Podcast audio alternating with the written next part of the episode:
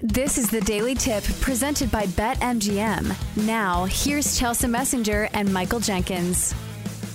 We're going to try to have some fun, win some money, and turn our eyes towards the association for an NBA Thursday, starting with Knicks and Celtics. We've got the Celtics laying eight and a half, total 226 and a half.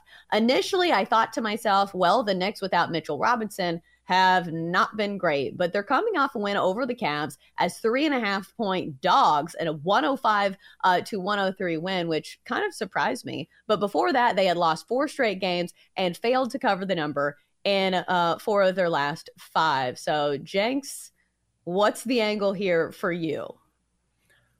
I think I'm going to lay the number with the Celtics for a couple reasons. Number one, the last time we saw the Celtics, they sat out everyone against the Heat. They've lost two straight during that Florida road trip, but they sat out Jaylen Brown. They sat out Marcus Smart. They sat out Al Horford. They sat out Malcolm Brogdon. So they still kept that game close, but now the Celtics are rested. And, and really, they are still one of the best teams in the NBA. I believe they're the best team overall in the NBA against the spread. I think it's a nice get back spot for Boston. I know it's a big number, but now that those guys are rested, I think they get right tonight. So I'll lay with Boston. Yeah, I think that's the case here because uh, Malcolm Brogdon is upgraded to probable. Jaylen Brown, probable. Marcus Smart remains out. But like I said, Mitchell Robinson being out for the Knicks has been a big problem. Uh, they are really struggling to have a rim protector and somebody facilitating that offense when it comes to post play. So I think it's going to be the Celtics for me as well. I think now that they're back at home, and plus, the last time these two squared off, it was a Celtics huge win 133 to mm-hmm. 118 and that was on the road and boston mere four point favorite so i'll go with the celtics at home here as well let's go on to the pistons and the nets nets minus nine and a half and the total 231 and a half the nets coming off a very emotional game like we referenced against the sixers just last night and I'll say one thing the Pistons have played the Nets pretty closely. Jenks talked me off a ledge here. I kind of like the Pistons getting the points. Oh, Chelsa, let me give you some friendly advice as your friend. I know Just they're find bad. another game.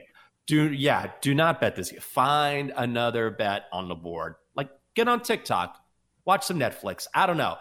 Here's the thing: the Nets are on the back end of a back to back, so this is a large number for a team that should be a little bit tired. And that was a that was an intense game last night against the Sixers. But it's hard to make a case for Detroit as a home dog this season they're 8 13 and 1 against the number. That is fourth worst in the NBA. And in their last five losses, they haven't just been losing, they've been getting destroyed, losing by an average of almost 20 points a game. At some point, the market is going to catch up with how bad the Pistons are, and the spread will be too big. But I just cannot grab the Pistons tonight. I just don't think Brooklyn's going to be motivated in this one. That's the only thing. Because I will say this Pistons team was already bad. And I, am pretty sure in those other games where the Pistons covered, because the Pistons have covered in two straight against the Nets. Uh, one of those games really close, the other one not so close, but they did cover the plus 13 and a half. Uh, last time around, uh, Brooklyn only won 124 to 121. So maybe the over is worth a look. But Cade Cunningham now out for the season. And it's been just that kind of year for the Pistons. They have some good young players, but all of them are on the injury report. So maybe this is a stay away for me. But I have trouble believing that Brooklyn's going to come ready to play after that really emotional game against the Sixers last night. So probably a stay away from me. Let's go to Charlotte. Hornets, Bulls. Bulls minus five and a half on the road here. Not seeing a total. I would imagine it's probably high. Jenks, is there any case for the Hornets here? Because I saw this line immediately. I was like, ah, gotta be the Bulls, right? Yeah, Bulls, Bulls, Bulls. I love the Bulls here. Now, they should have beaten the Pacers last time out. The Bulls were up 21 points in that game and let it get away. And shout out to Matt Pisani, one of our producers. He was on the Bulls. That was the right side. Chicago blew it. This is a good time for the Bulls to get back on the right track. This is a Hornets team that has gone 0 5 against the number in their last five. And despite that loss to the Pacers, overall, the Bulls 12 5 and 1 against the number in their last 18 games. I think this number is too short. So let's do Bulls. Yeah, I like this one too. Uh, I do like the Bulls here, even though LaMelo Ball could play in this one. He was back briefly for the Hornets, but now he has an ankle injury, which makes him questionable for this one because that's really the only case for Charlotte is that maybe they're getting some of their pieces back because not only are they a bad team, they've been really banged up uh, this season, but you're looking at back to back losses for the Hornets, both straight up and against the number. And in both of those games against Utah and Phoenix, both getting a lot of points. Uh, had nine uh, against uh, Utah, and we're getting seven and a half against Phoenix. So I think this Bulls team is fully capable of putting a ton of points on this very bad Charlotte defense, uh, maybe even playing a team total for the Bulls. Uh, last time around, they absolutely spanked them as well. The Hornets only scored 88 points. It was 106 to 88. So maybe that's talking me off a total there. Uh, but I would lean towards the Bulls laying the five and a half. Let's go to Houston Rockets, Cavs, Cavs minus seven and a half, road favorites, total 223 and a hook. Jenks, we like playing the Cavs at home, but what about laying the big number on the road?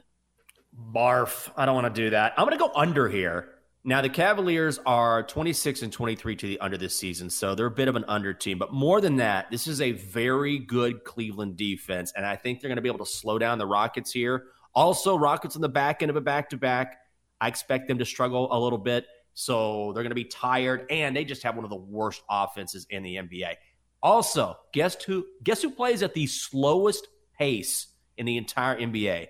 It is the Cleveland Cavaliers. So between pace of play and the fact that the Rockets offense is terrible and the Cavaliers play good defense, I think this number is too high. I'm going to go under.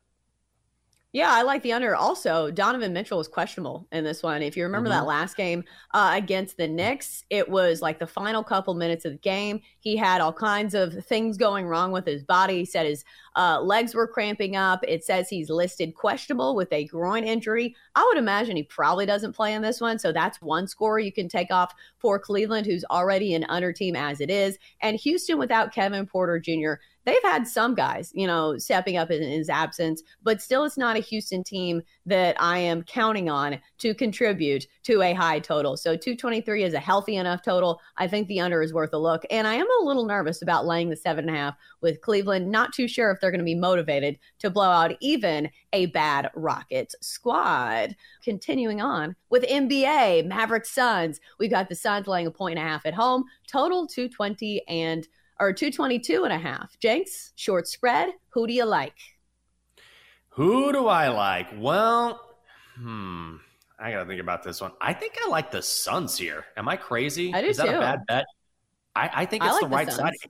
Yeah, it's it's I always hate betting on the Suns because they've been so bad, but the Mavericks are the worst team in the NBA covering the number on the road. They're tied with the Warriors at 7 and 16 against the spread away from home. And they're just struggling right now, Chelsa. They're 3 and 7 overall. And look, Phoenix has been really bad with Devin Booker out, but they get DeAndre Ayton back tonight. He was sitting out with an illness, so I think him being back is the difference here. Also, Suns quietly 5 1 against the number in their last six, so I would lean Phoenix.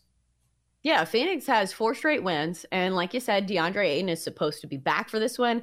The reason Phoenix has been bad is not because they are a bad team. It's because they've just been so heavily injured. Yes, Devin Booker is still out. Cam Payne is still out indefinitely. But still, at least they have Chris Paul. At least they have DeAndre Ayton. And Dallas has been on a skid lately. They've lost five of their last six games straight up. And most of those games they were favorites in. So I'm going to roll with the home team here, Phoenix. I think this is a nice get right spot for them. Uh, even if Luka scores 40 points, we've seen this story before where Luka can put on an absolute clinic but he doesn't have the supporting cast uh, enough to win because Christian Wood also questionable for this one as well. He's been a nice addition off the bench uh, in those minutes where Luka needs to take a breather. So I am with you on the Suns train. And then finally out west, we have the Clippers and the Suns or Spurs, excuse me. Clippers laying 13 and a half. Jenks, it's a big number. Are you laying it?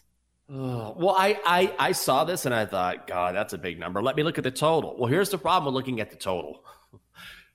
We're talking about complete opposites here. The Spurs are 28 18 and 2 to the over, second best over record in the NBA. You look at the Clippers, they're 30 and 20 to the under. So they are the mm-hmm. second best under team in the league. So there's really not a case I can make for either side there. ultimately, I would lean Clippers just because the Spurs are so awful. They have the worst defense in the league, but make sure that Kawhi and PG are both playing, which is always a question mark when it comes to LA. I, I don't want to lay this many points here. I guess I'll lean the Clippers. Yeah, I would play a team total on the Clippers. I'm sure it's really high, but that's the thing. That's why all of these games have gone over for the Spurs because they're giving up, uh, I think, the most points in the NBA of any defense. They ain't playing any defense uh, out in San Antonio. So I think that is the case against the Clippers as well.